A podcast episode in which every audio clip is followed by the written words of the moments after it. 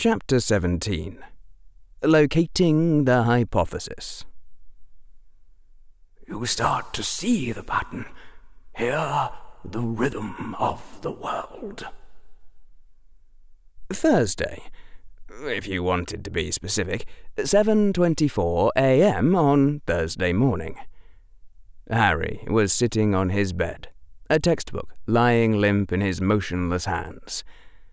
Harry had just had an idea for a truly brilliant experimental test. It would mean waiting an extra hour for breakfast, but that was why he had cereal bars. No, this idea absolutely positively had to be tested right away, immediately. Now.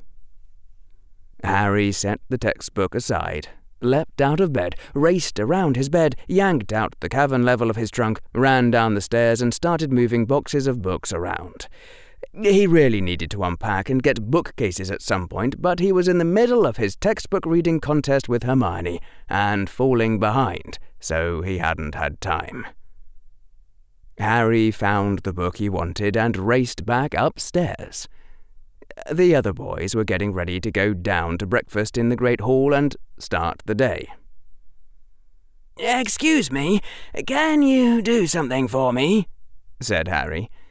He was flipping through the book's index as he spoke, found the page with the first 10,000 primes, flipped to that page, and thrust the book at Anthony Goldstein. Pick two three digit numbers from this list. Uh, don't tell me what they are, just multiply them together and tell me the product. Oh, and can you do the calculation twice to double check? Please make really sure you've got the right answer. I'm not sure what's going to happen to me or the universe if you make a multiplication error. It said a lot about what life in that dorm had been like over the past few days that Anthony didn't even bother saying anything like, Would you suddenly flip out? Or, That seems really weird. What are your reasons for asking? Or, What do you mean you're not sure what's going to happen to the universe? Anthony wordlessly accepted the book and took out a parchment and quill.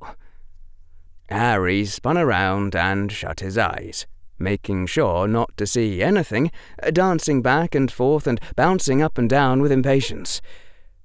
He got a pad of paper and a mechanical pencil and got ready to write. Okay, Anthony said. 181,429. Harry wrote down 181,429. He repeated what he'd just written down, and Anthony confirmed it. Then Harry raced back down into the cavern level of his trunk, glanced at his watch. The watch said 4.28, which meant 7.28, and then shut his eyes. Around thirty seconds later, Harry heard the sound of steps, followed by the sound of the cavern level of the trunk sliding shut. Harry wasn't worried about suffocating. An automatic air freshening charm was part of what you got if you were willing to buy a really good trunk. Wasn't magic wonderful? It didn't have to worry about electric bills. And when Harry opened his eyes, he saw just what he'd been hoping to see a folded piece of paper left on the floor, the gift of his future self.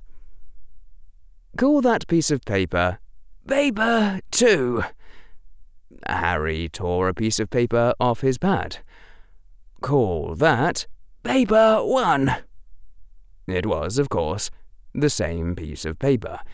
You could even see, if you looked closely, that the ragged edges matched. Harry reviewed in his mind the algorithm that he would follow. If Harry opened up paper two, and it was blank, then he would write 101 times 101 down on paper one, fold it up, study for an hour, go back in time, drop off paper one, which would thereby become paper two, and head on up out of the cavern level to join his dorm mates for breakfast. If Harry opened up paper two and it had two numbers written on it, Harry would multiply those numbers together. If their product equaled 181,429, Harry would write down those two numbers on paper one and send paper one back in time. Otherwise, Harry would add 2 to the number on the right and write down the new pair of numbers on paper 1.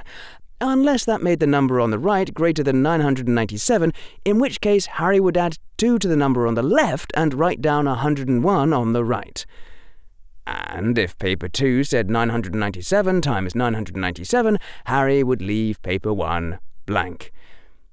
Which meant that the only possible stable time loop was the one in which paper 2 contained the two prime factors of 181,429. If this worked, Harry could use it to recover any sort of answer that was easy to check but hard to find. He wouldn't have just shown that P equals NP once you had a time turner. This trick was more general than that. Harry could use it to find the combinations on combination locks or passwords of every sort. Maybe even find the entrance to Slytherin's Chamber of Secrets if Harry could figure out some way of systematically describing all the locations in Hogwarts. It would be an awesome cheat, even by Harry's standards of cheating. Harry took paper two in his trembling hand and unfolded it. Paper two said, in slightly shaky handwriting, Do not mess with time. Harry wrote down, Do not mess with time. On paper one, in slightly shaky handwriting, folded it neatly, and resolved not to do any more truly brilliant experiments on time until he was at least fifteen years old. To the best of Harry's knowledge, that had been the scariest experimental result in the entire history of science. It had been somewhat difficult for Harry to focus on reading his textbooks for the next hour. That was how Harry's Thursday started. Thursday. If you wanted to be specific, 3:32 p.m. on Thursday afternoon. Harry and all the other boys in the first year were outside on a grassy field with Madam Hooch, standing next to the Hogwarts supply of broomsticks. The girls would be learning to fly separately. Apparently, for some reason, girls didn't want to learn how to fly on broomsticks in the presence of boys. Harry had been a little wobbly all day long. He just couldn't seem to stop wondering how that particular stable time loop had been selected out of what was, in retrospect, a rather large space of possibilities. Also, seriously, broomsticks? He was going to fly on, basically, a line segment. Wasn't that pretty much the single most unstable shape you could possibly find, short of attempting to hold on to a point marble? Who'd selected that design for a flying device out of all the possibilities? Harry had been hoping that it was just a figure of speech, but no, they were standing in front of what looked for all the world like ordinary wooden kitchen broomsticks. Had someone just gotten stuck on the idea of broomsticks and failed to consider anything else? It had to be. There was no way that the optimal designs for cleaning kitchens and flying would happen to coincide if you worked them out from scratch. It was a clear day, with a bright blue sky and a brilliant sun that was just begging to get in your eyes and make it impossible to see, if you were trying to fly around the sky. The ground was nice and dry, smelling positively baked, and somehow felt very, very hard under Harry's shoes. Harry kept reminding himself that the lowest common denominator of 11 year olds was expected to learn this, and it couldn't be that hard.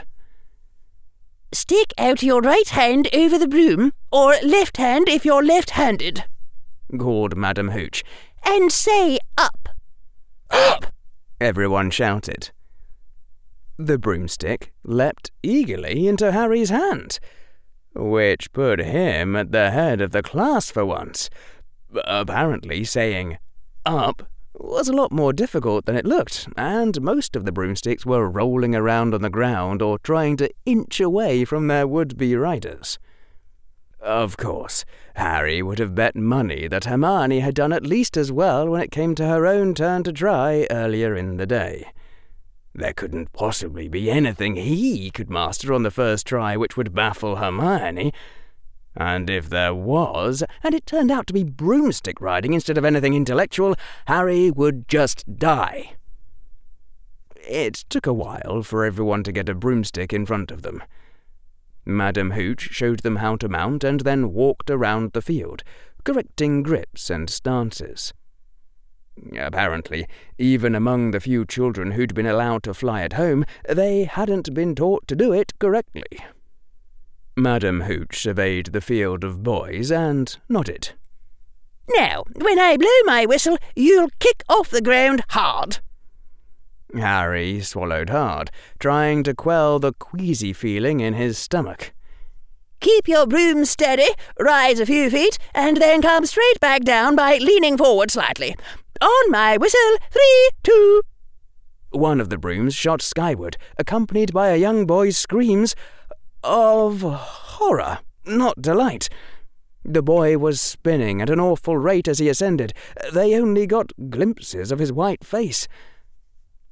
As though in slow motion, Harry was leaping back off his own broom and scrambling for his wand, though he didn't really know what he planned to do with it. He had had exactly two sessions of charms, and the last one had been the hover charm, but Harry had only been able to cast the spell successfully one time out of the three, and he certainly couldn't levitate whole people. If there is any hidden power in me, let it reveal itself now! Come back, boy! Shouted Madam Hooch, which had to be the most unhelpful instruction imaginable for dealing with an out of control broomstick, from a flying instructor. And a fully automatic section of Harry's brain added Madam Hooch to his tally of fools. And the boy was thrown off the broomstick. He seemed to move very slowly through the air at first Wingardium Leviosa! screamed Harry. The spell failed. He could feel it fail. There was a thud and a distant cracking sound, and the boy lay face down on the grass in a heap. Harry sheathed his wand and raced forward at full speed. He arrived at the boy's side at the same time as Madam Hooch, and Harry reached into his pouch and tried to recall. Oh, goodness, what was their name? Never mind, he'd just try. Eh, Healer's Pack! And it popped up into his hand and. Broken wrist, Madam Hooch said. Calm down, boy. He just has a broken wrist. There was a sort of mental lurch as Harry's mind snapped out of panic mode. The emergency healing pack plus lay open in front of him, and there was a syringe of liquid fire in Harry's hand, which would have kept the boy's brain oxygenated if he had managed to snap his neck. Ah! Harry said in a rather wavering sort of voice. His heart was pounding so loudly that he almost couldn't hear himself panting for breath. Uh, broken bone. Right. Uh, setting string? That's for emergencies only, snapped Madam Hooch. Put it away. He's fine. She leaned over the boy, offering him a hand. Come on, boy. It's all right. Up you get. You're not seriously going to make him ride the broomstick again? Harry said in horror. Uh, Madam Hooch sent Harry a glare. Of course not, She pulled the boy to his feet using his good arm. Harry saw with a shock that it was Neville Longbottom. Again. What was with him? And she turned to all the watching children. None of you is to move while I take this boy to the hospital wing. You leave those brooms where they are, or you'll be out of Hogwarts before you can say Quidditch. Come on, dear. And Madam Hooch walked off with Neville, who was clutching his wrist and trying to control his sniffles. When they were out of earshot, one of the Slytherins started giggling. That set off the others. Harry turned and looked at them. It seemed like a good time to memorize some faces. And Harry saw that Draco was strolling towards him, accompanied by Mr. Crabbe and Mr. Goyle. Mr. Crabbe wasn't smiling. Mr. Goyle decidedly was.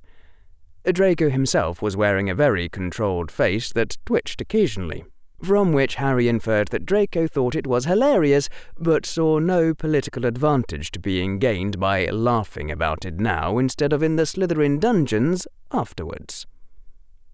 Well, Potter, Draco said in a low voice that didn't carry, still with that very controlled face that was twitching occasionally. Just wanted to say when you take advantage of emergencies to demonstrate leadership, you want to look like you're in total control of the situation, rather than, say, going into a complete panic. Mr. Goyle giggled, and Draco shot him a quelling look. But you probably scored a few points anyway. You need any help stowing that healer's kit? Harry turned to look at the healing pack, which got his own face turned away from Draco. I think I'm fine, Harry said. He put the syringe back in its place, redid the latches, and stood up. Ernie Macmillan arrived just as Harry was feeding the pack into his mokeskin pouch. Thank you, Harry Potter, on behalf of Hufflepuff, Ernie Macmillan said formally. It was a good try and a good thought. A good thought indeed, drawled Draco. Why didn't anyone in Hufflepuff have their wands out? Maybe if you'd all helped instead of just Potter, you could have caught him. I thought Hufflepuffs were supposed to stick together. Ernie looked like he was torn between getting angry and wanting to die of shame. We didn't think of it in time. Ah, said Draco. Didn't think of it. I guess that's why it's better to have one Ravenclaw as a friend than all of Hufflepuff. Oh, hell. How was Harry supposed to juggle this one? You're not helping, Harry said in a mild tone, hoping Draco would interpret that as, You're interfering with my plans, please shut up. Aye, what's this? said Mr. Goyle. He stooped to the grass and picked up something around the size of a large marble, a glass ball that seemed to be filled with a swirling white mist. Ernie blinked.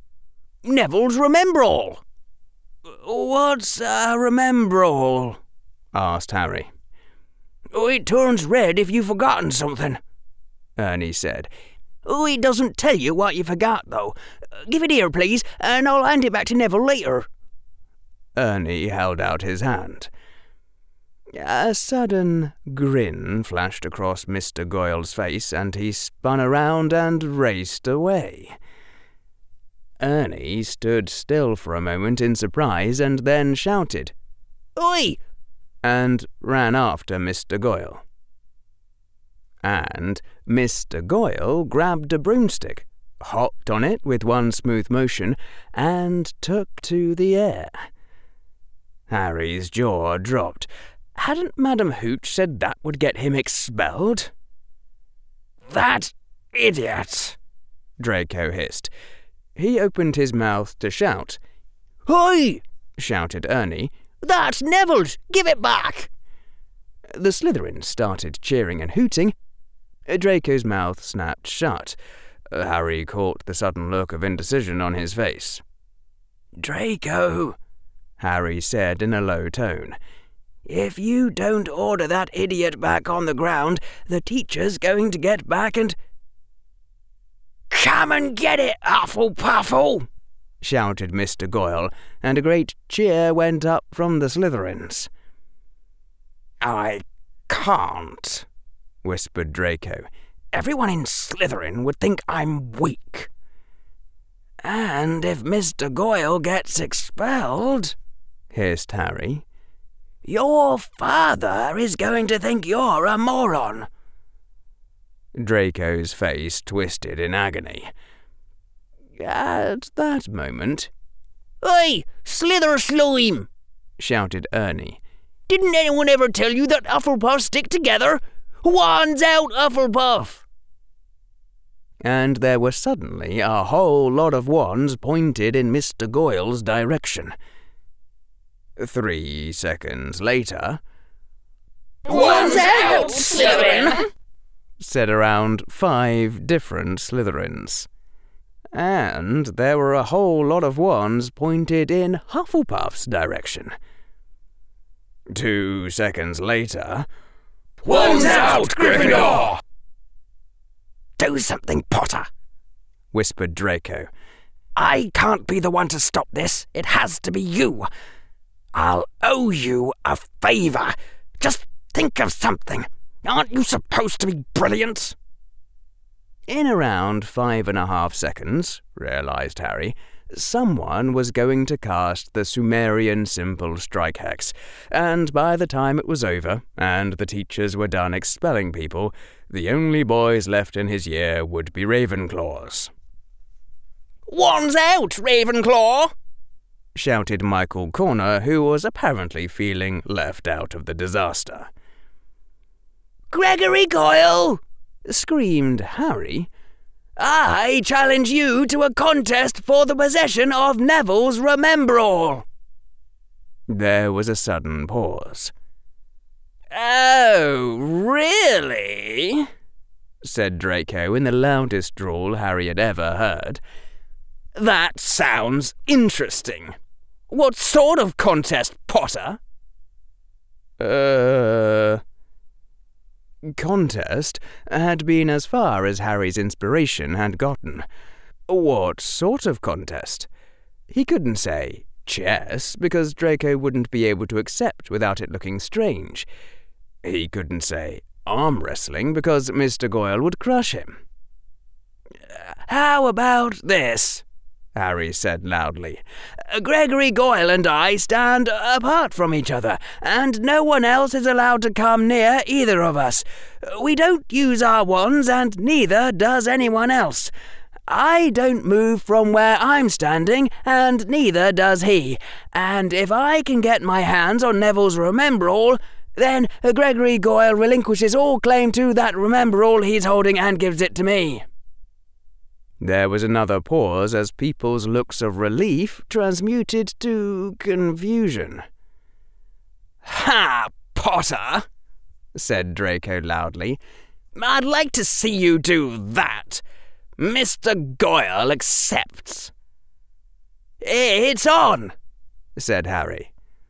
Potter, what? whispered Draco, which he somehow did without moving his lips. Harry didn't know how to answer without moving his.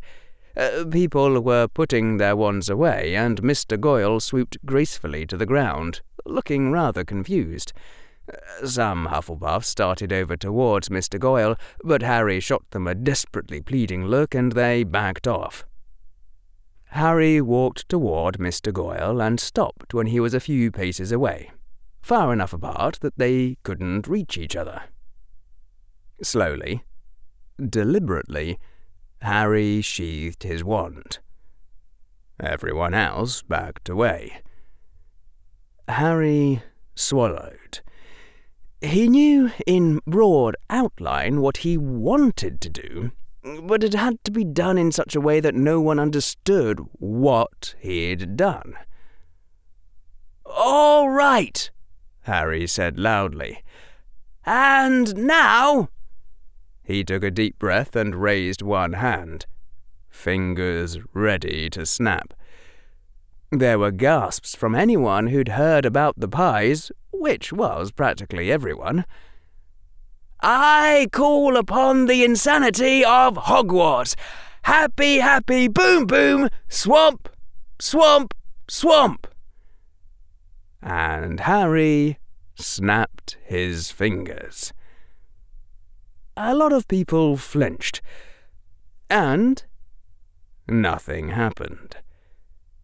Harry let the silence stretch on for a while, developing until. Um, someone said, Is that it? Harry looked at the boy who'd spoken. Look in front of you. You see that patch of ground that looks barren, uh, without any grass on it? Um, yeah, said the boy. A Gryffindor. Dean something. Dig it up. Now Harry was getting a lot of strange looks. Uh, why? said Dean something. Just do it, said Terry Boot in a weary voice. No point asking why. Trust me on this one. Dean something kneeled down and began to scoop away dirt. After a minute or so, Dean stood up again. There's nothing there, Dean said. Hmm. Harry had been planning to go back in time and bury a treasure map that would lead to another treasure map that would lead to Neville's Remembrall, which he would put there after getting it back from Mr. Goyle. Then Harry realized there was a much simpler way that didn't threaten the secret of time turners quite as much. Uh, thanks, Dean, Harry said loudly. Ernie, would you look around on the ground where Neville fell and see if you can find Neville's Remembrall? People looked even more confused. Just do it, said Terry Boot. He'll keep trying until something works. And the scary thing is that. Merlin! gasped Ernie. He was holding up Neville's Remembrall. Oh, it's here, right where he fell. What? cried Mr. Goyle. He looked down and saw that he was still holding Neville's Remembrall. There was a rather long pause. Uh, said Dean something. That's not possible, is it? It's a plot hole, said Harry. I made myself weird enough to distract the universe for a moment, and it forgot that Goyle had already picked up the Remembrall. No, wait, I mean, that's totally not possible. Excuse me, are we all standing around here waiting to go flying on broomsticks? Yes, we are. So shut up. Anyway, once I get my hands on Neville's Remembrall, the contest is over, and Gregory Goyle has to relinquish all claim to the Remembrall he's holding and give it to me. Those were the terms, remember? Harry stretched out a hand and beckoned Ernie. Just roll it over here, since no one's supposed to get close to me. Okay? Hold on, shouted a Slytherin, uh, Blaise Zabini. Harry wasn't likely to forget that name. How do we know that's Neville's Remembrall? You could have just dropped another Remembrall there. The Slytherin is strong with this one, Harry said, smiling. But you have my word that the one Ernie's holding is Neville's. Uh, no comment about the one Gregory Goyle's holding. Zabini spun to Draco. Oh, Malfoy, you're not just going to let him get away with that? Shut up, you, rumbled Mr. Crabbe, standing behind Draco. Mr. Malfoy doesn't need you to tell him what to do. Good minion. My bet was with Draco of the noble and most ancient house of Malfoy, Harry said. Not with you, Zabini. I have done what Mr. Malfoy said he'd like to see me do, and for the judgment of the bet, I leave that up to Mr. Malfoy. Harry inclined his head towards Draco and raised his eyebrows slightly. Uh, that ought to allow Draco to save enough face. There was a pause. You promise that actually is Neville's Remembrall? Draco said. Yes, Harry said. That's the one that'll go back to Neville, and it was his originally. And the one Gregory Goyle's holding goes to me. Draco nodded, looking decisive. I won't question the word of the noble house of Potter, then, no matter how strange that all was and the noble and most ancient house of Malfoy keeps its word as well. Mr. Goyle, give that to Mr. Potter. Hey, Zabini said. He hasn't won yet.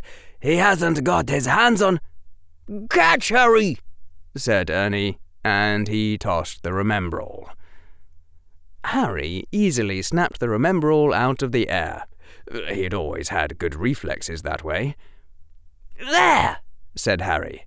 I win. Harry trailed off. All conversation stopped.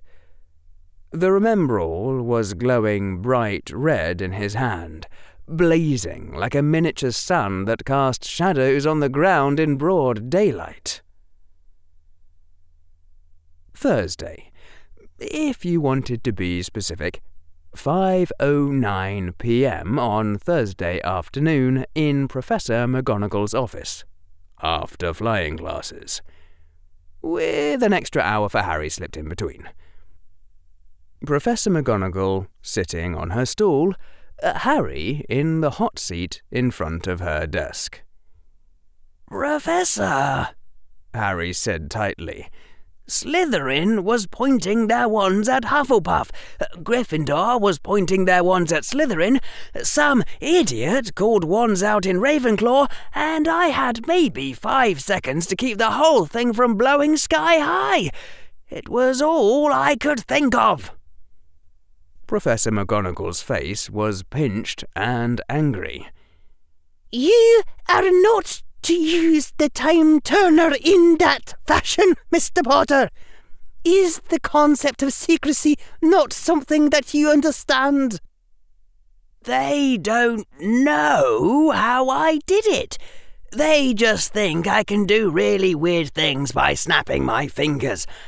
I've done other weird stuff that can't be done with time turners, even, and I'll do more stuff like that, and this case won't even stand out. I had to do it, Professor.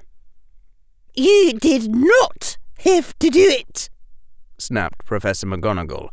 All you needed to do was get this anonymous Slytherin back on the ground and the wands put away. You could have challenged him to a game of exploding snap, but no!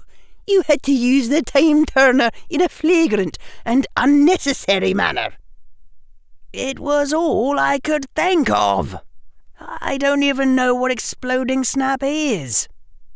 They wouldn't have accepted a game of chess, and if I'd picked arm wrestling, I would have lost. Then you should have picked wrestling, Harry blinked.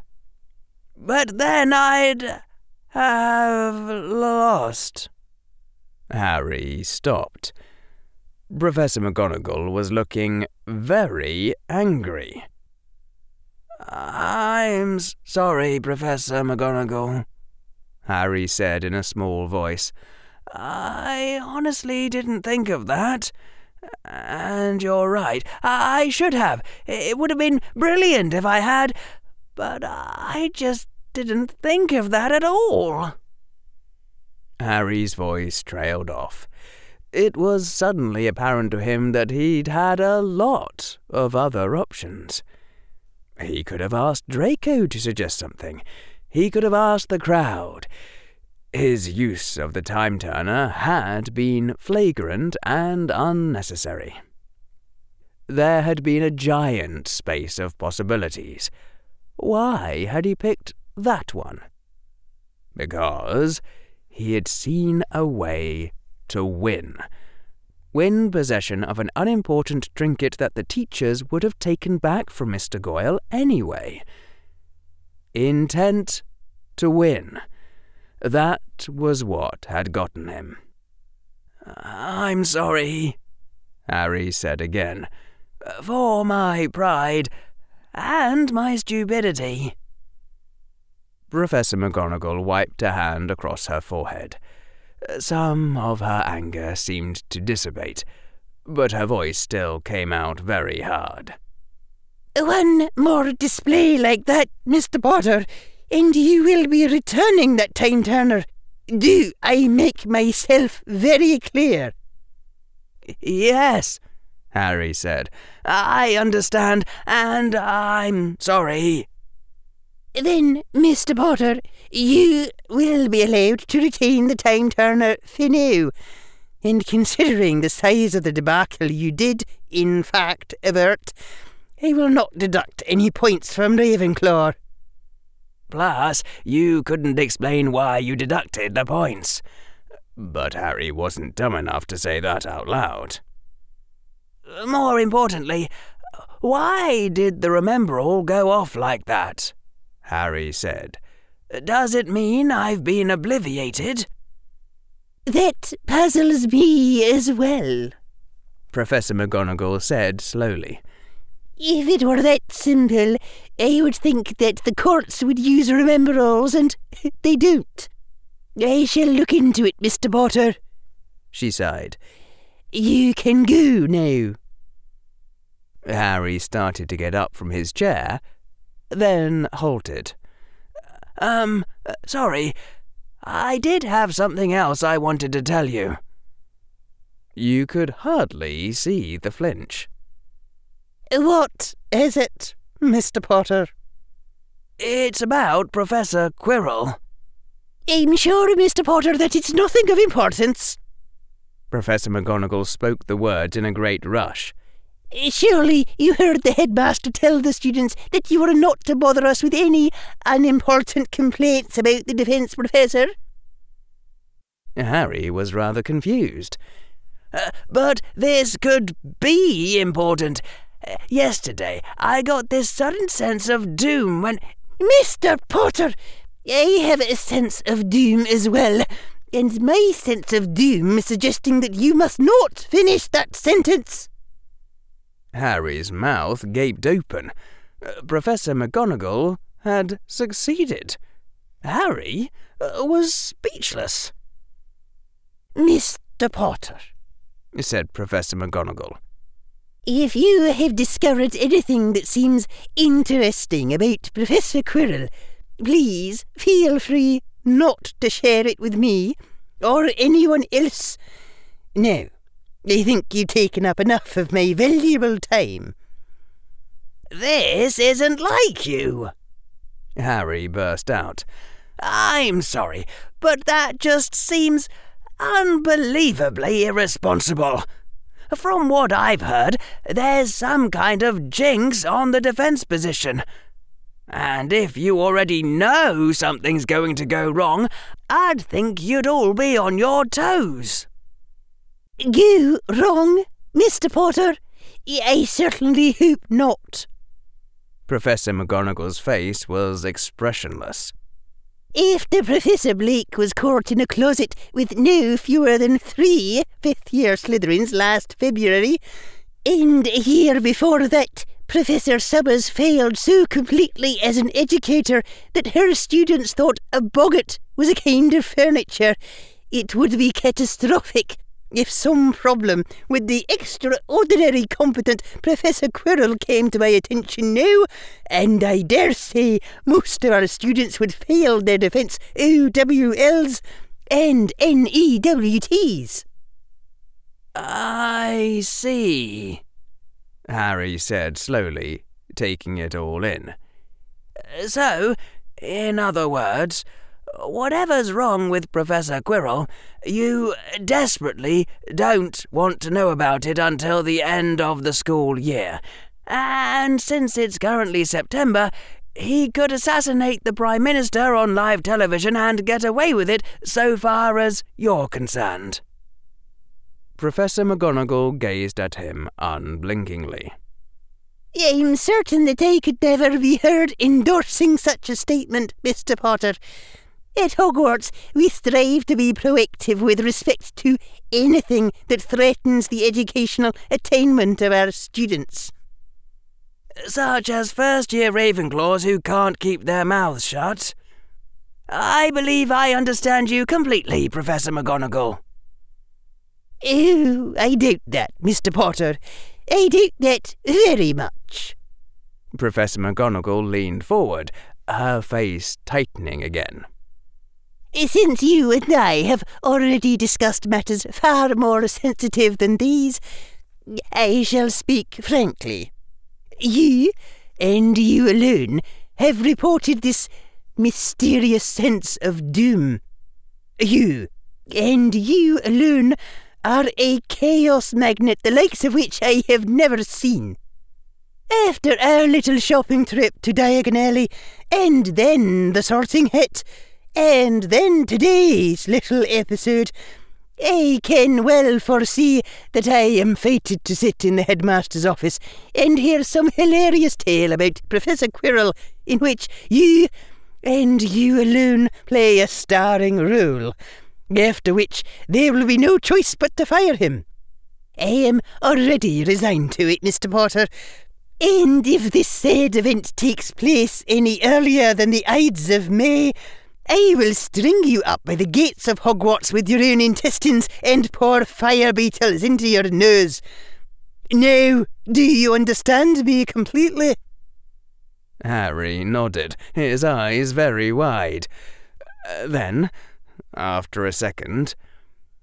What do I get if I can make it happen on the last day of the school year? Get out of my office! Thursday. There must have been something about Thursdays in Hogwarts. It was 5:32 p.m. on Thursday afternoon, and Harry was standing next to Professor Flitwick in front of the great stone gargoyle that guarded the entrance to the headmaster's office. No sooner had he made it back from Professor McGonagall's office to the Ravenclaw study rooms than one of the students told him to report to Professor Flitwick's office. And there Harry had learned that Dumbledore wanted to speak to him. Harry, feeling rather apprehensive, had asked Professor Flitwick if the headmaster had said what this was about. Professor Flitwick had shrugged in a helpless sort of way. Apparently, Dumbledore had said that Harry was far too young to invoke the words of power and madness. Abby, Abby, boom, boom, swamp, swamp, swamp? Harry had thought, but not said aloud.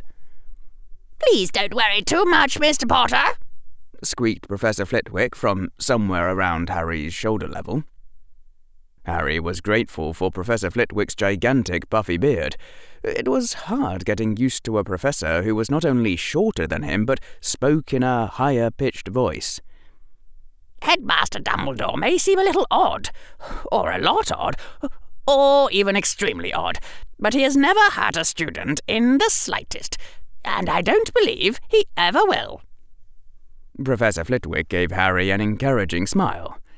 Just keep that in mind at all times, and you'll be sure not to panic. This was not helping. Good luck, squeaked Professor Flitwick, and leaned over to the gargoyle and said something that Harry somehow failed to hear at all. Of course, the password wouldn't be much good if you could hear someone saying it. And the stone gargoyle walked aside with a very natural and ordinary movement that Harry found rather shocking, since the gargoyle still looked like solid, immovable stone the whole time. Behind the gargoyle was a set of slowly revolving spiral stairs. There was something disturbingly hypnotic about it, and even more disturbing was that Revolving the spiral ought not to take you anywhere. Up you go, squeaked Flitwick. Harry rather nervously stepped onto the spiral and found himself, for some reason that his brain couldn't seem to visualize at all, moving upwards. The gargoyle thudded back into place behind him, and the spiral stairs kept turning, and Harry kept being higher up, and after a rather dizzying time, Harry found himself in front of an oak door with a brass griffin knocker. Harry reached out and turned the doorknob. The door swung open, and Harry saw the most interesting room he had ever seen in his life. There were tiny metal mechanisms that whirred or ticked or slowly changed shape or emitted little puffs of smoke. There were dozens of mysterious fluids in dozens of oddly shaped containers, all bubbling, boiling, oozing, changing colour, or forming into interesting shapes that vanished half a second after you saw them. There were things that looked like clocks with many hands, inscribed with numbers or in unrecognizable languages. There was a bracelet bearing a lenticular crystal that sparkled with a thousand colours, and a bird perched atop a golden platform, and a wooden cup filled with what looked like blood, and a statue of a falcon encrusted in black enamel. The wall was hung with pictures of people sleeping, and the sorting hat was casually poised on a hat rack that was also holding two umbrellas and three red slippers for left feet. In the midst of all the chaos was a clean, black oaken desk. Before the desk was an oaken stool, and behind the desk was a well cushioned throne containing Albus Percival Wulfric Brian Dumbledore who was adorned with a long silver beard, a hat like a squashed giant mushroom, and what looked to muggle eyes like three layers of bright pink pyjamas. Dumbledore was smiling, and his bright eyes twinkled with a mad intensity. With some trepidation, Harry seated himself in front of the desk. The door swung shut behind him with a loud thunk. Hello, Harry, said Dumbledore. Hello, headmaster, Harry replied. So, they were on a first name basis? Would Dumbledore now say to call him? Please, Harry, said Dumbledore. Headmaster sounds so formal. Just call me Heh for short. I'll be sure to, Heh, said Harry.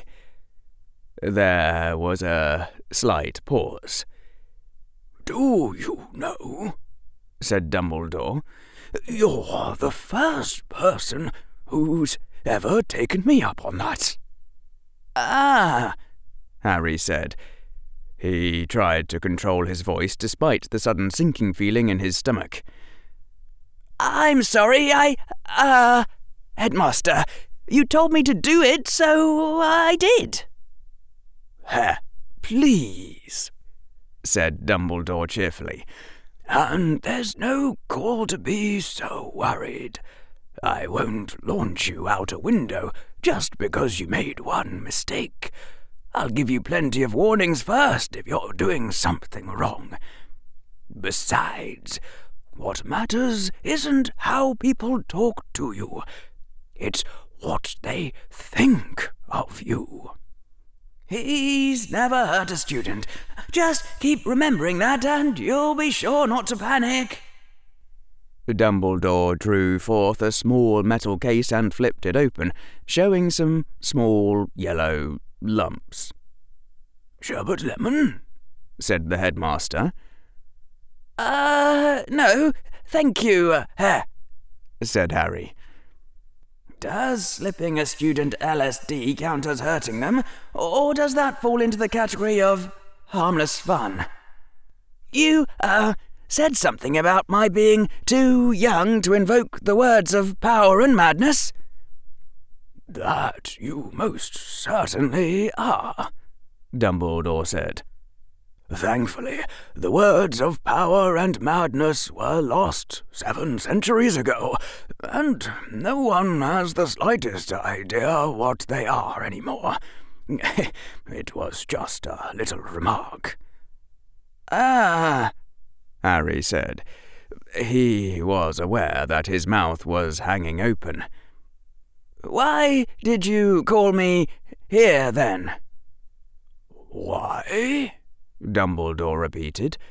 Ah, Harry, if I went around all day asking why I do things, I'd never have time to get a single thing done.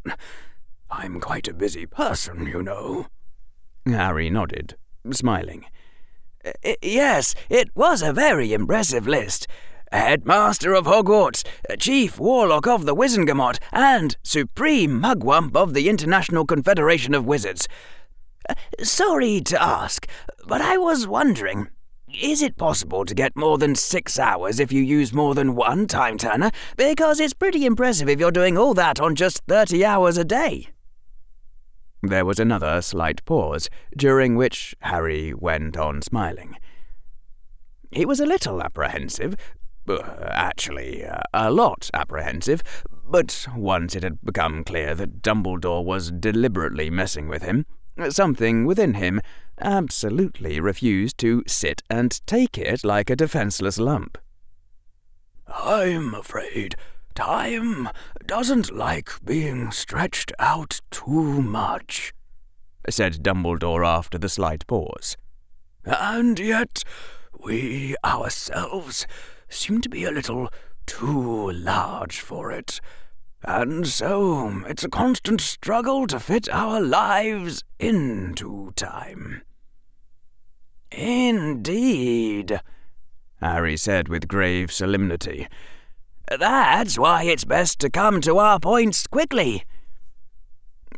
For a moment, Harry wondered if he'd gone too far. Then Dumbledore chuckled. Straight to the point it shall be. The headmaster leaned forwards, tilting his squashed mushroom hat and brushing his beard against his desk. Harry, this Monday you did something that should have been impossible, even with a time turner. Or rather, impossible with only a time turner. Where did those two pies come from, I wonder? A jolt of adrenaline shot through Harry.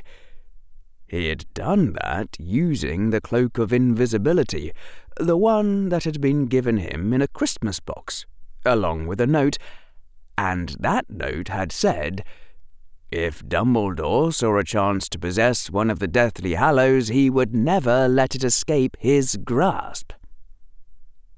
A natural thought, Dumbledore went on, is that since none of the first years present were able to cast such a spell, someone else was present and yet unseen. And if no one could see them, why, it would be easy enough for them to throw the pies. One might further suspect that since you had a time turner, you were the invisible one. And that, since the spell of disillusionment is far beyond your current abilities, you had an invisibility cloak. Dumbledore smiled conspiratorially. Am I on the right track so far, Harry? Harry was frozen. He had the feeling that an outright lie would not at all be wise, and possibly not the least bit helpful, and he couldn't think of anything else to say. Dumbledore waved a friendly hand. Oh, don't worry, Harry. You haven't done anything wrong. Invisibility cloaks aren't against the rules. I suppose they're rare enough that no one ever got around to putting them on the list. But really, I was wondering something else entirely. Oh? Harry said in the most normal voice he could manage. Dumbledore's eyes shone with enthusiasm. You see, Harry, after you've been through a few adventures, you tend to catch the hang of these things. You start to see the pattern, hear the rhythm of the world. You begin to harbour suspicions before the moment of revelation. You are the boy who lived, and somehow an invisibility cloak made its way into your hands only four days after you discovered our magical Britain. Such cloaks are not for sale in Diagon Alley, but there is one which might find its own way to a destined wearer.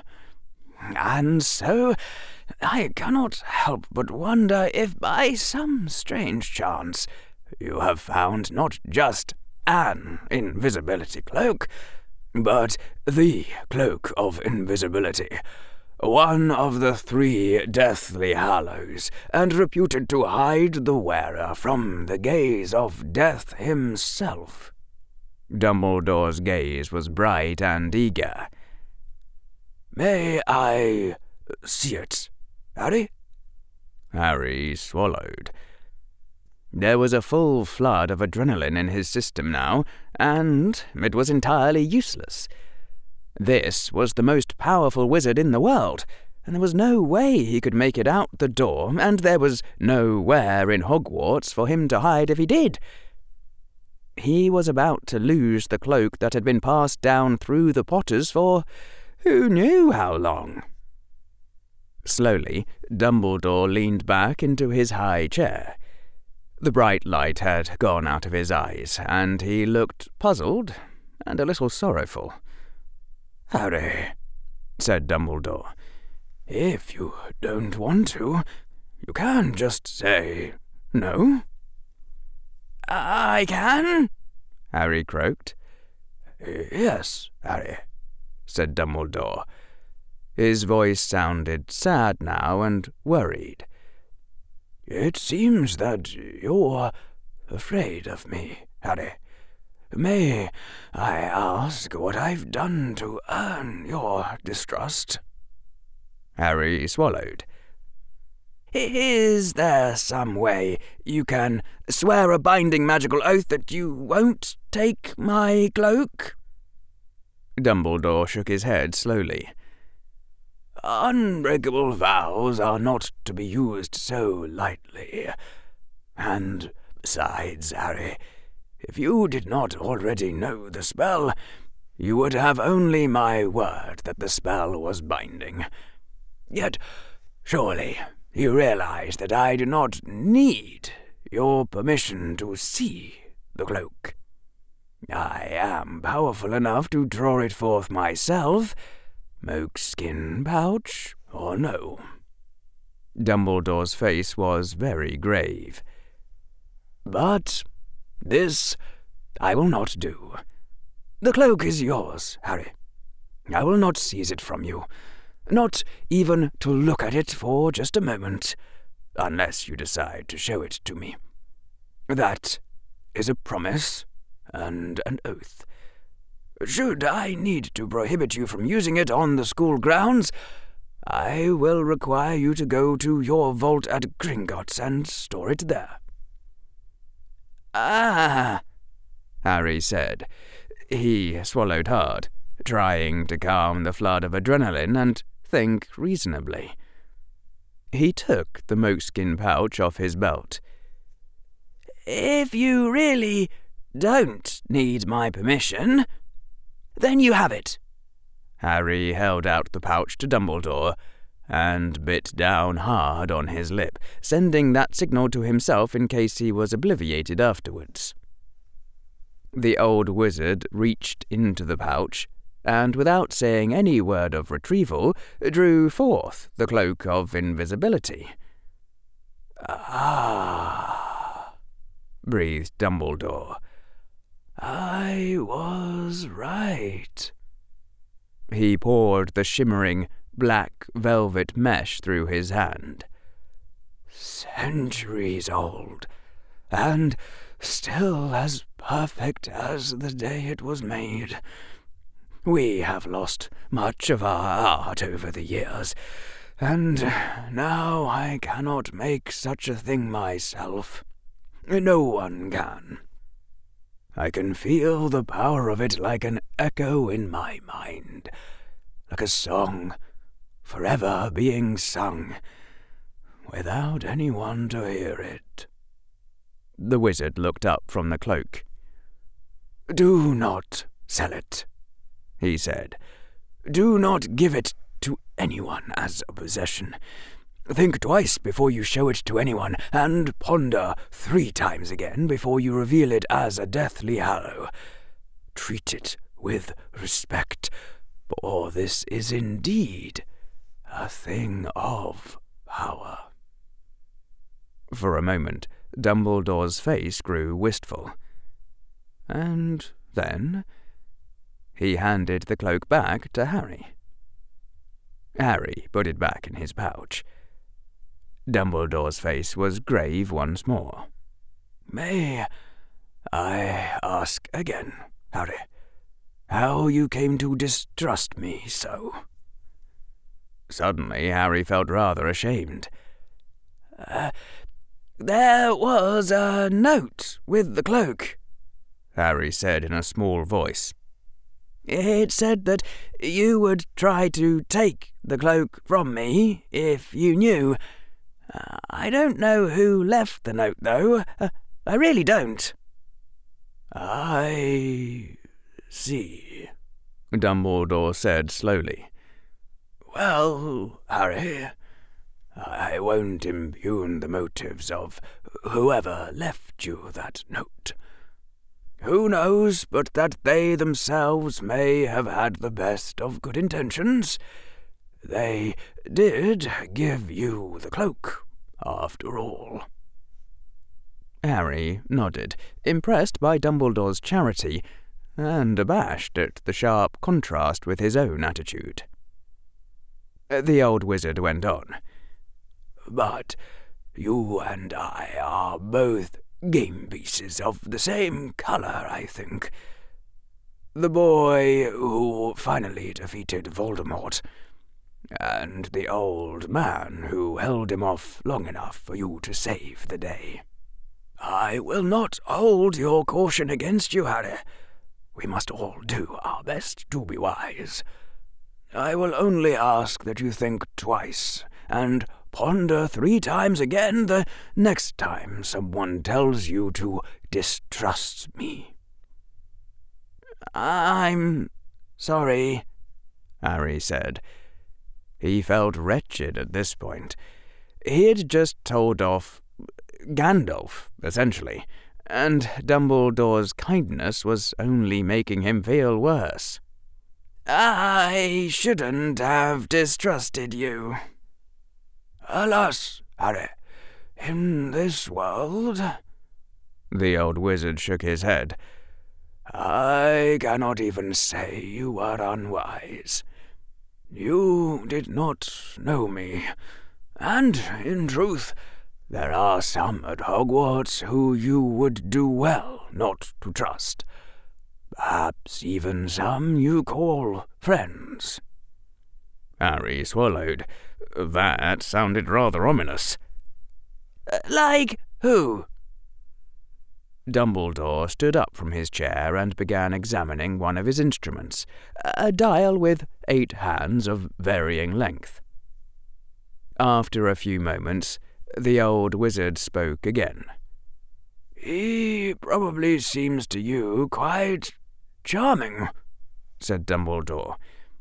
Polite, to you at least, well spoken, maybe even admiring, always ready with a helping hand, a favour, a word of advice. Oh, Draco Malfoy, Harry said, feeling rather relieved that it wasn't Hermione or something. Oh, no, no, no, no. You've got it all wrong. He's not turning me. I'm turning him. Dumbledore froze where he was, peering at the dial. You're. what? I'm going to turn Draco Malfoy from the dark side, Harry said. You know, make him a good guy. Dumbledore straightened and turned to Harry. He was wearing one of the most astonished expressions Harry had ever seen on anyone, let alone someone with a long silver beard. Are you certain? said the old wizard after a moment, that he is ready to be redeemed. I fear that whatever goodness you think you see within him is only wishful thinking, or worse, a lure, a bait. Uh, not likely, Harry said. I mean, if he's trying to disguise himself as a good guy, he's incredibly bad at it. This isn't a question of Draco coming up to me and being all charming and me deciding that he must have a hidden core of goodness deep down. I selected him for redemption specifically because he's the heir to House Malfoy. And if you had to pick one person to redeem, it would obviously be him. Dumbledore's left eye twitched. You intend to sow seeds of love and kindness in Draco Malfoy's heart because you expect Malfoy's heir to prove valuable to you? Not just me, Harry said indignantly. To all of magical Britain, if this works out. And he'll have a happier and mentally healthier life himself. Look, I don't have enough time to turn everyone away from the dark side, and I've got to ask where the light can gain the most advantage the fastest. Dumbledore started laughing. Laughing a lot harder than Harry would expect, almost howling. It seemed positively undignified. An ancient and powerful wizard ought to chuckle in deep booming tones, not laugh so hard he was gasping for breath. Harry had once literally fallen out of his chair while watching the Marx Brothers movie Duck Soup, and that was how hard Dumbledore was laughing now. It's not that funny, Harry said after a while. He was starting to worry about Dumbledore's sanity again.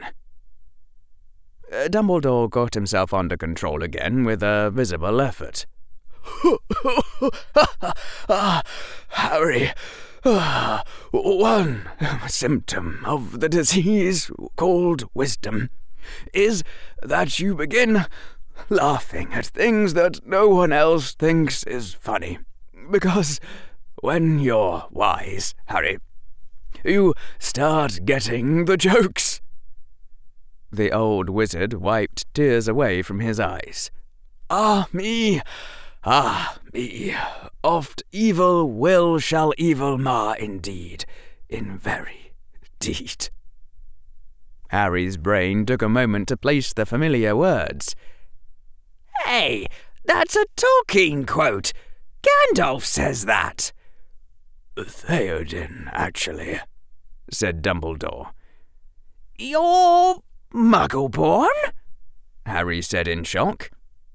Uh, I'm afraid not, said Dumbledore, smiling again. I was born seventy years before that book was published, dear child. But it seems that my muggle born students tend to think alike in certain ways. I have accumulated no fewer than twenty copies of The Lord of the Rings, and three sets of Tolkien's entire collected works, and I treasure every one of them. Dumbledore drew his wand and held it up and struck a pose. You cannot pass, Uh, how does that look? Uh. Harry said in something approaching complete brain shutdown. I think you're missing a balrog. And the pink pyjamas and squashed mushroom hat were not helping in the slightest. Ah, I see. Dumbledore sighed and glumly sheathed the wand in his belt. I fear there have been precious few uh, Balrogs in my life of late. Nowadays, it's all meetings of the Wizengamots where I must try desperately to prevent any work from getting done, and formal dinners where foreign politicians compete to see who can be the most obstinate fool.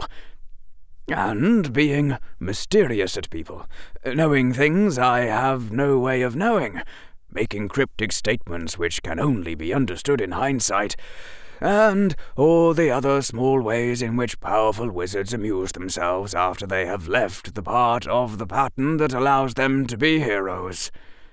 Um, speaking of which, Harry, I have a certain something to give you, something which belonged to your father. You do? said Harry. Gosh, who would have figured? Uh, yes, indeed, said Dumbledore.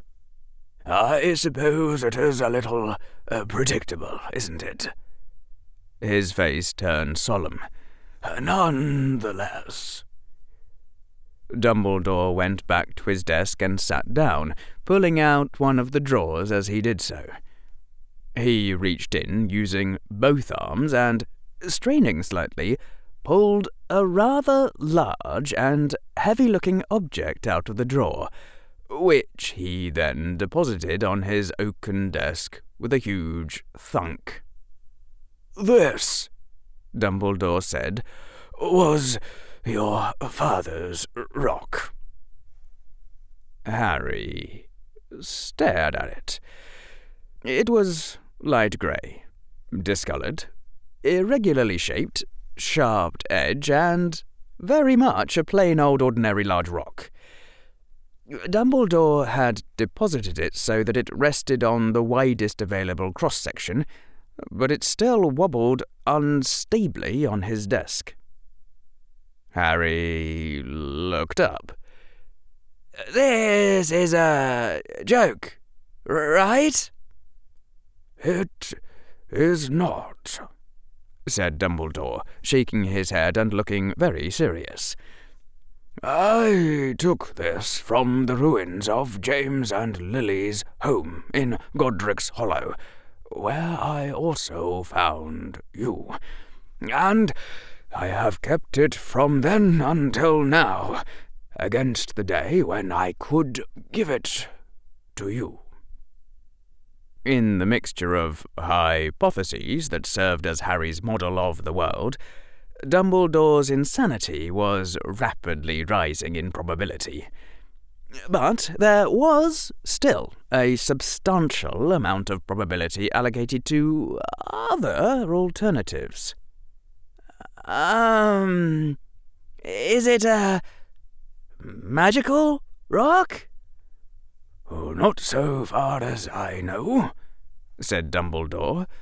But I advise you, with the greatest possible stringency, to keep it close about your person at all times. All right. Dumbledore was probably insane.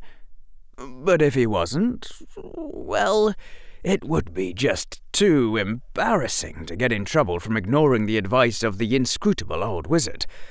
That had to be like number four on the list of the top 100 obvious failure modes.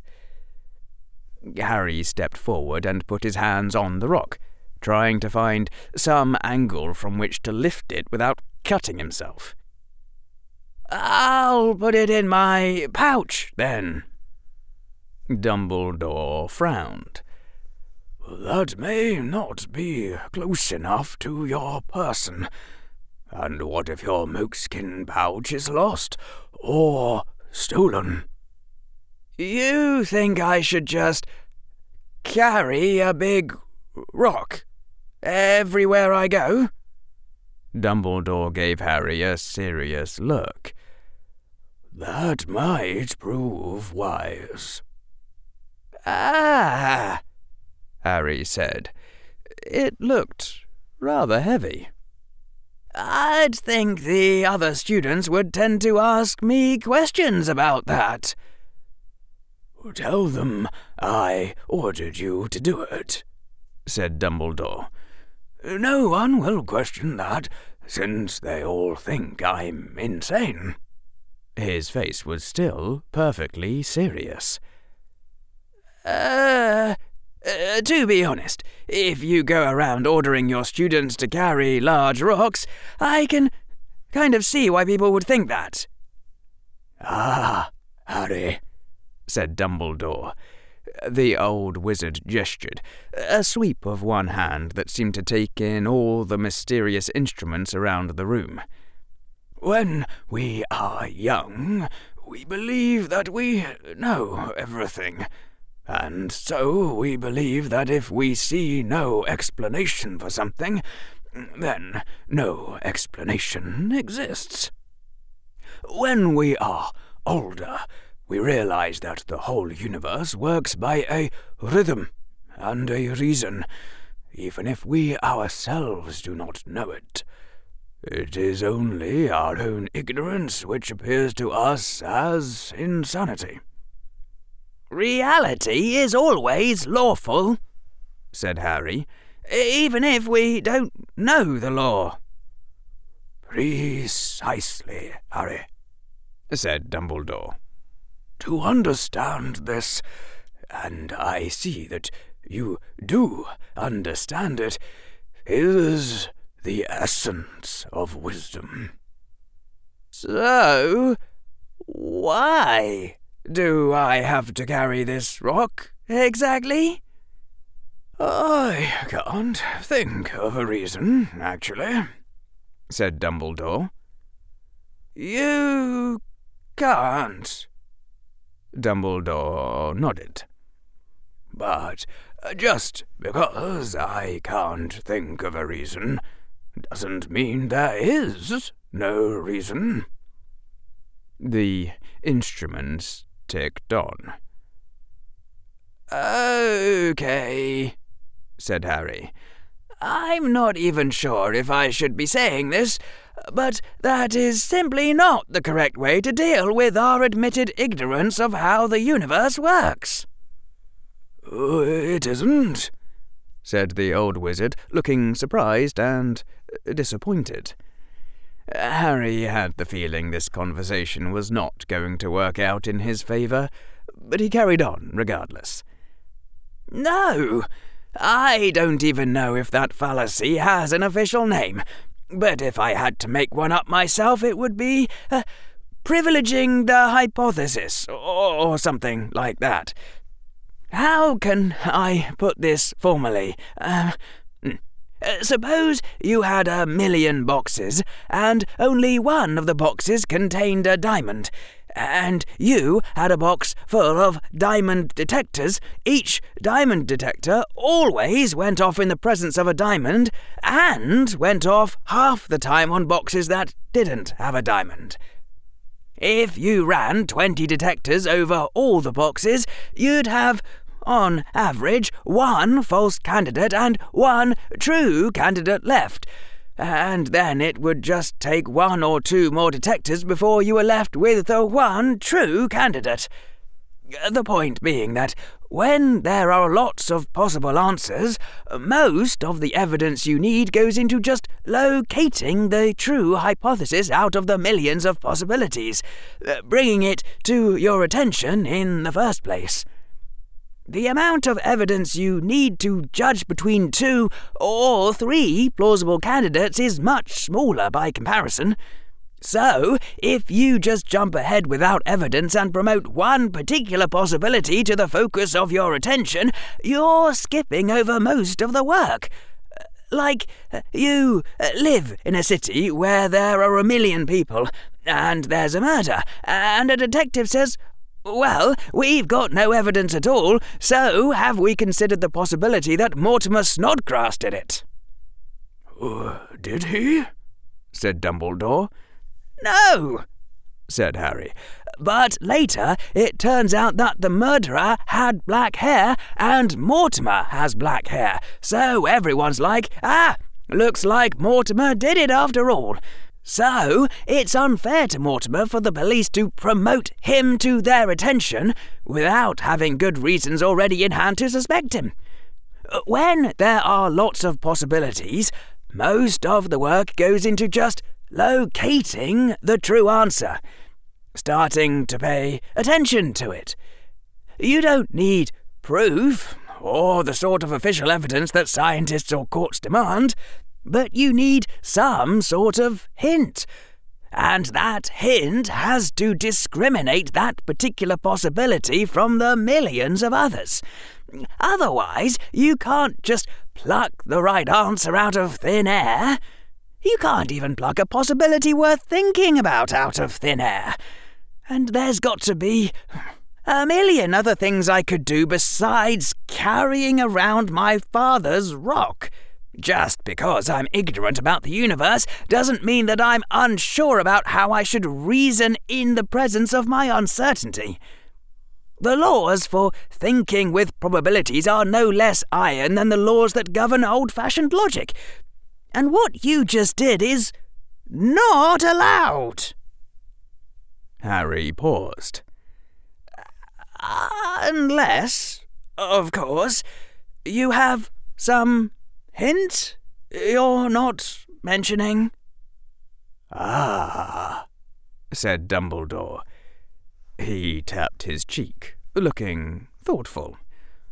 An interesting argument, certainly, but doesn't it break down at the point where you make an analogy between a million potential murderers, only one of whom committed the murder, and taking one out of many possible courses of action, when many possible courses of action may all be wise. I do not say that carrying your father's rock is the one best possible course of action, only that it is wiser to do than not. Dumbledore once again reached into the same desk drawer he had accessed earlier, this time seeming to root around inside. At least his arm seemed to be moving. I will remark, Dumbledore said while Harry was still trying to sort out how to reply to this completely unexpected rejoinder, that it is a common misconception of Ravenclaws that all the smart children are sorted there, leaving none for other houses. This is not so. Being sorted into Ravenclaw indicates that you are driven by your desire to know things, which is not at all the same quality as being intelligent. The wizard was smiling as he bent over the drawer. Nonetheless, you do seem rather intelligent, uh, less like an ordinary young hero, and more like a young, mysterious, ancient wizard. I think I may have been taking the wrong approach with you, Harry, and that you may be able to understand things that few others could grasp. Uh, so, I shall be daring and offer you a certain other heirloom. You don't mean, gasped Harry.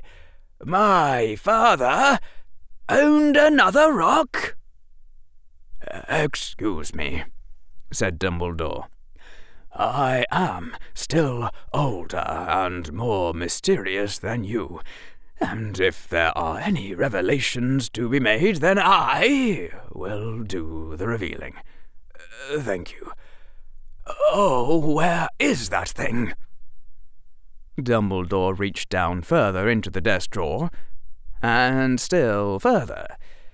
His head and shoulders and whole torso disappeared inside until only his hips and legs were sticking out, as though the desk drawer was eating him.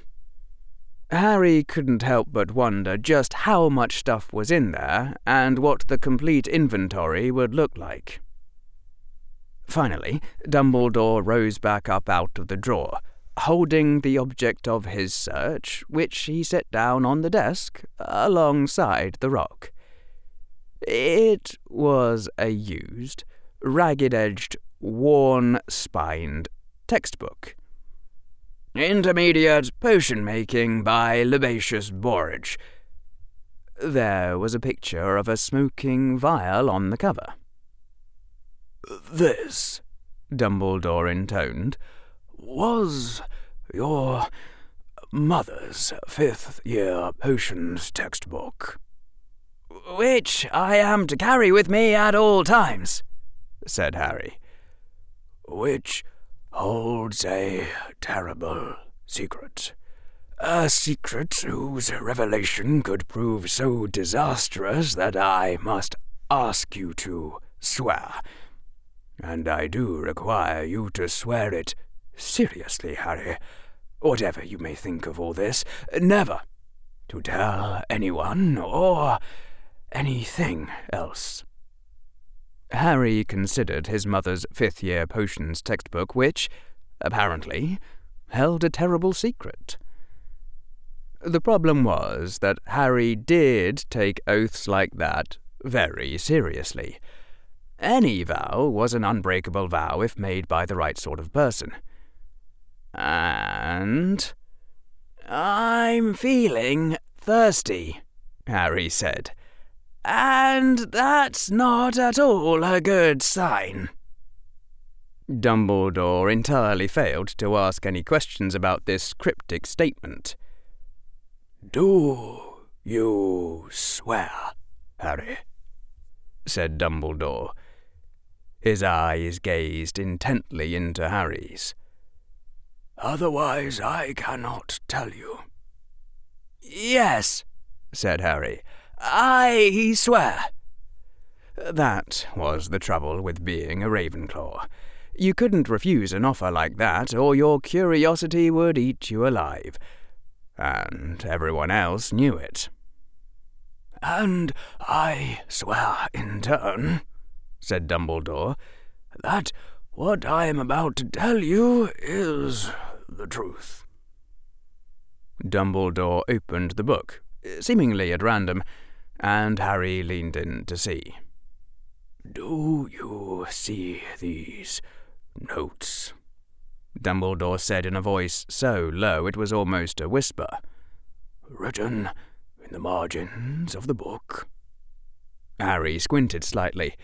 The yellowing pages seemed to be describing something called a potion of eagle's splendor many of the ingredients being items that Harry didn't recognize at all and whose names didn't appear to derive from English. Scrawled in the margin was a handwritten annotation saying, I wonder what would happen if you used thestral blood here instead of blueberries. And immediately beneath was a reply in different handwriting. You'd get sick for weeks and maybe die. I see them, said Harry. What about them? Dumbledore pointed to the second scrawl. The ones in this handwriting, he said, still in that low voice, were written by your mother. And the ones in this handwriting, moving his finger to indicate the first scrawl, were written by me. I would turn myself invisible and sneak into her dorm room while she was sleeping. Lily thought one of her friends was writing them, and they had the most amazing fights. That was the exact point at which Harry realized that the headmaster of Hogwarts was, in fact, crazy. Dumbledore was looking at him with a serious expression. Do you understand the implications of what I have just told you, Harry? Uh, Harry said. His voice seemed to be stuck. Sorry, I. Not really. Oh, well, said Dumbledore and sighed. I suppose your cleverness has limits, after all, then. Shall we all just pretend I didn't say anything? Harry rose from his chair, wearing a fixed smile. Of course, Harry said. Uh, you know, it's actually getting rather late in the day and I'm a bit hungry, so I should be going down to dinner, really. And Harry made a beeline for the door. The doorknob entirely failed to turn. You wound me, Harry, said Dumbledore's voice in quiet tones that were coming from right behind him. Do you not at least realize that what I have told you is a sign of trust? Harry slowly turned around. In front of him was a very powerful and very insane wizard with a long silver beard, a hat like a squashed giant mushroom, and wearing what looked to muggle eyes like three layers of bright pink pyjamas. Behind him was a door that didn't seem to be working at the moment. Dumbledore was looking rather saddened and weary like he wanted to lean on a wizard's staff he didn't have. Really? said Dumbledore. You try anything new instead of following the same pattern every time for a hundred and ten years, and people all start running away. The old wizard shook his head in sorrow. I'd hoped for better from you, Harry Potter. I'd heard that your own friends also think you mad. I know they are mistaken. Will you not believe the same of me? Please open the door, Harry said, his voice trembling. If you ever want me to trust you again, open the door. There was a sound behind him of a door opening.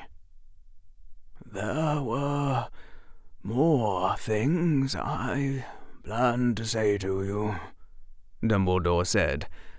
And if you leave now, you will not know what they were. Sometimes Harry absolutely hated being a Ravenclaw. He's never hurt a student, said Harry's Gryffindor side. Just keep remembering that, and you'll be sure not to panic. You're not going to run away just because things are getting interesting, are you? You can't just walk out on the headmaster, said the Hufflepuff part. What if he starts deducting house points? He could make your school life very difficult if he decides he doesn't like you and a piece of himself which Harry didn't much like but couldn't quite manage to silence was pondering the potential advantages of being one of the few friends of this mad old wizard who also happened to be headmaster, chief warlock, and supreme mugwump. And, unfortunately, his inner Slytherin seemed to be much better than Draco at turning people to the dark side, because it was saying things like, Poor fellow! He looks like he needs someone to talk to, doesn't he? And, You wouldn't want such a powerful man to end up trusting someone less virtuous, would you? And, I wonder what sort of incredible secrets Dumbledore could tell you if, you know, you became friends with him. And even, I bet he's got a really interesting book collection. Bah! You're all a bunch of lunatics! Harry thought at the entire assemblage. But he'd been unanimously outvoted by every component part of himself. Harry turned, took a step towards the open door, reached out, and deliberately closed it again. It was a costless sacrifice, given that he was staying anyway. Dumbledore could control his movements regardless, but maybe it would impress Dumbledore. When Harry turned back around, he saw that the powerful, insane wizard was once more smiling and looking friendly. That was good. Maybe. Please don't do that again, Harry said. I don't like being trapped. I am sorry about that, Harry, said Dumbledore in what sounded like tones of sincere apology. But it would have been terribly unwise to let you leave without your father's rock. Of course, Harry said. It wasn't reasonable of me to expect the door to open before I put the quest items in my inventory. Dumbledore smiled and nodded. Harry went over to the desk, twisted his moleskin pouch around to the front of his belt, and, with some effort, managed to heave up the rock in his eleven year old arms and feed it in. He could actually feel the weight slowly diminishing as the widening lip charm ate the rock, and the burp which followed was rather noisy and had a distinctly complaining sound to it. His mother's fifth year potions textbook, which held a secret that was in fact pretty terrible, followed shortly after. And then Harry's inner Slytherin made a sly suggestion for ingratiating himself with the headmaster, which unfortunately had been perfectly pitched in such a way as to gain the support of the majority Ravenclaw faction.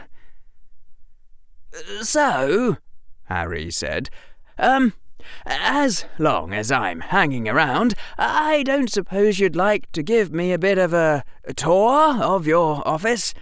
I'm a bit curious as to what some of these things are. And that was his understatement for the month of September. Dumbledore gazed at him, and then nodded with a slight grin.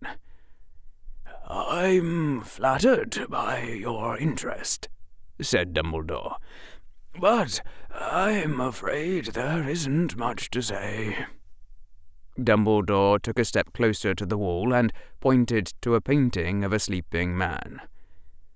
These are the portraits of past headmasters of Hogwarts. He turned and pointed to his desk. This is my desk. He pointed to his chair. This is my chair.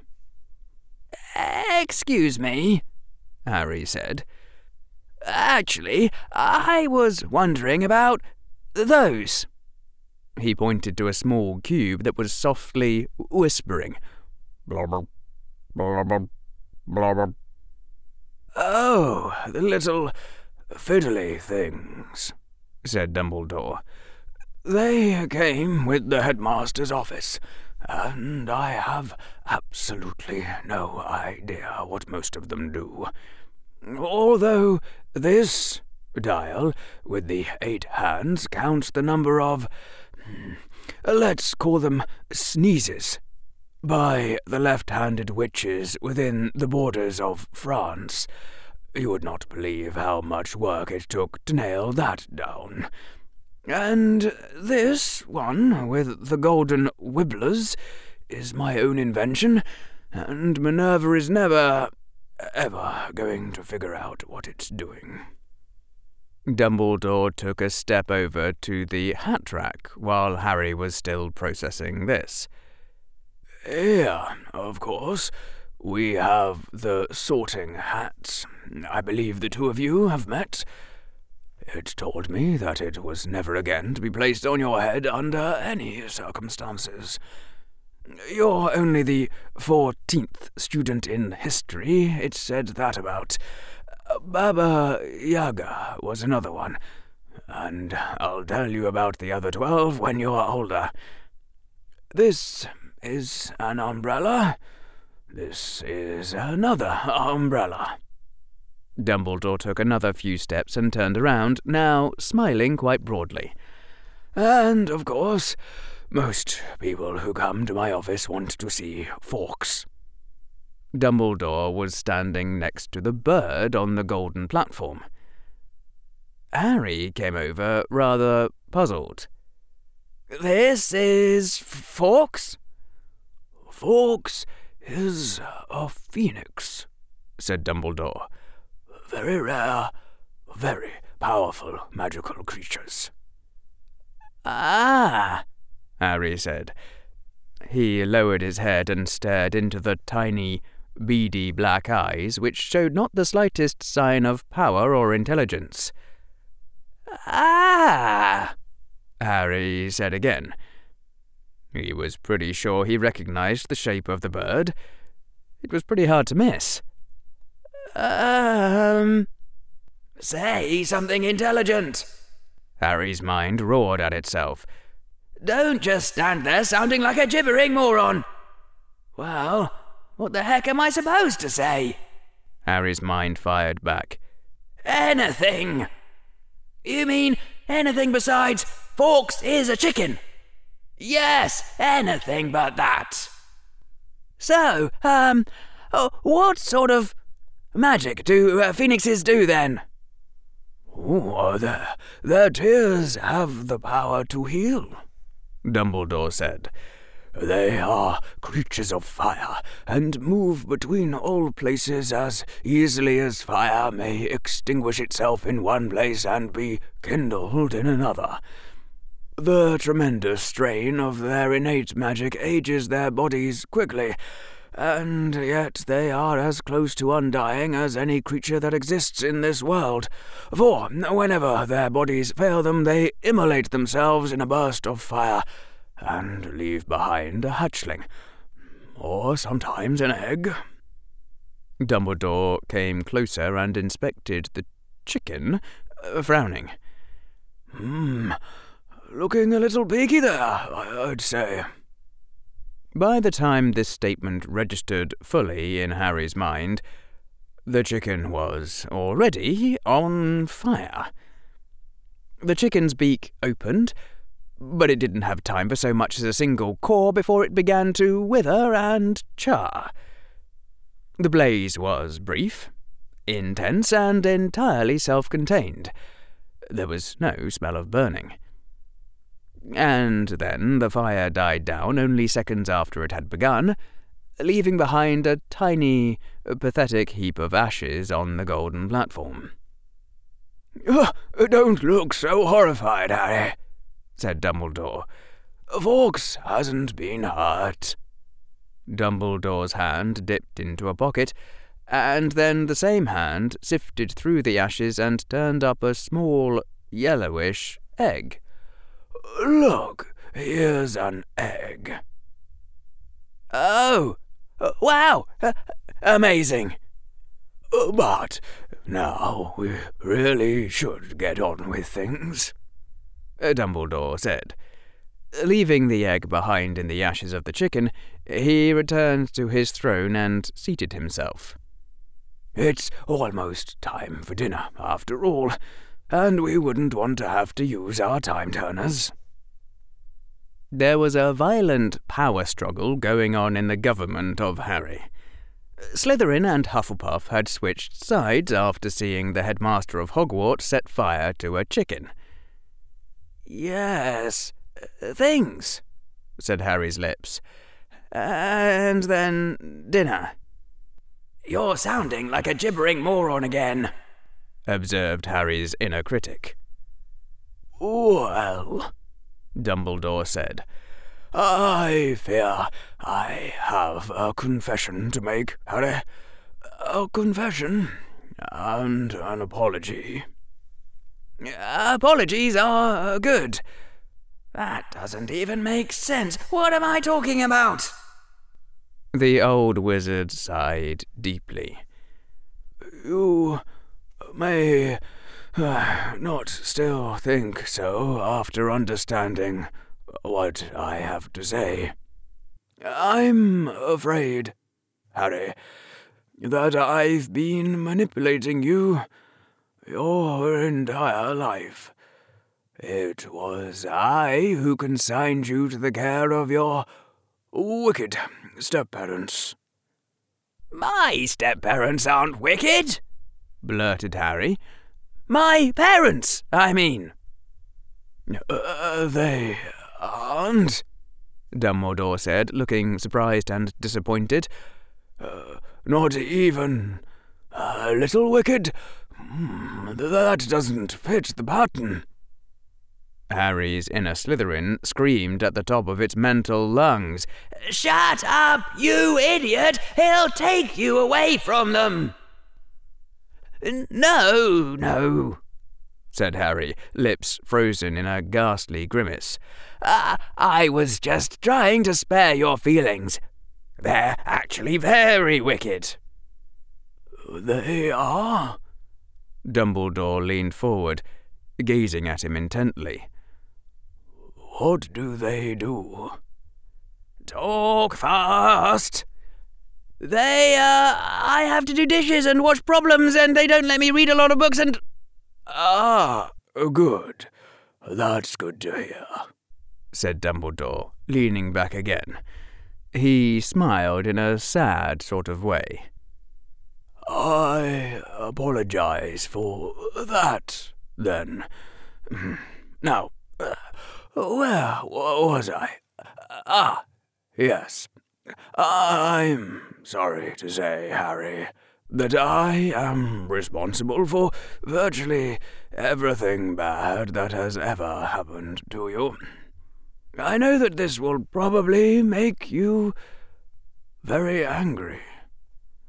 Yes, I'm very angry, said Harry. Harry's internal critic promptly awarded him the all time award for the worst acting in the history of ever. And I just wanted you to know, Dumbledore said. I wanted to tell you as early as possible, in case something happens to one of us later, that I am truly, uh, truly sorry for everything that has already happened and everything that will. Moisture glistened in the old wizard's eyes. And I am very angry, said Harry. So angry that I want to leave right now, unless you've got anything else to say. Just go before he sets you on fire! shrieked Slytherin, Hufflepuff, and Gryffindor. I understand, said Dumbledore. One last thing, then, Harry. You are not to attempt the forbidden door on the third floor corridor. There's no possible way you could get through all the traps, and I wouldn't want to hear that you'd been hurt trying. Why, I doubt that you could so much as open the first door, since it's locked and you don't know the spell Alohomora. Harry spun around and bolted for the exit at top speed. The doorknob turned agreeably in his hand, and then he was racing down the spiral stairs, even as they turned, his feet almost stumbling over themselves. In just a moment he was at the bottom, and the gargoyle was walking aside, and Harry fired out of the stairwell like a cannon. Harry Potter. There must have been something about Harry Potter. It was Thursday for everyone, after all, and yet this sort of thing didn't seem to happen to anyone else. It was 6:21 p.m. on Thursday afternoon when Harry Potter firing out of the stairwell like a cannonball and accelerating at top speed, ran directly into Minerva McGonagall as she was turning a corner on her way to the headmaster's office. Thankfully, neither of them were much hurt, as had been explained to Harry a little earlier in the day, back when he was refusing to go anywhere near a broomstick again. Quidditch needed solid iron bludgers just to stand a chance of injuring the players, since wizards tended to be a lot more resistant than muggles to impacts.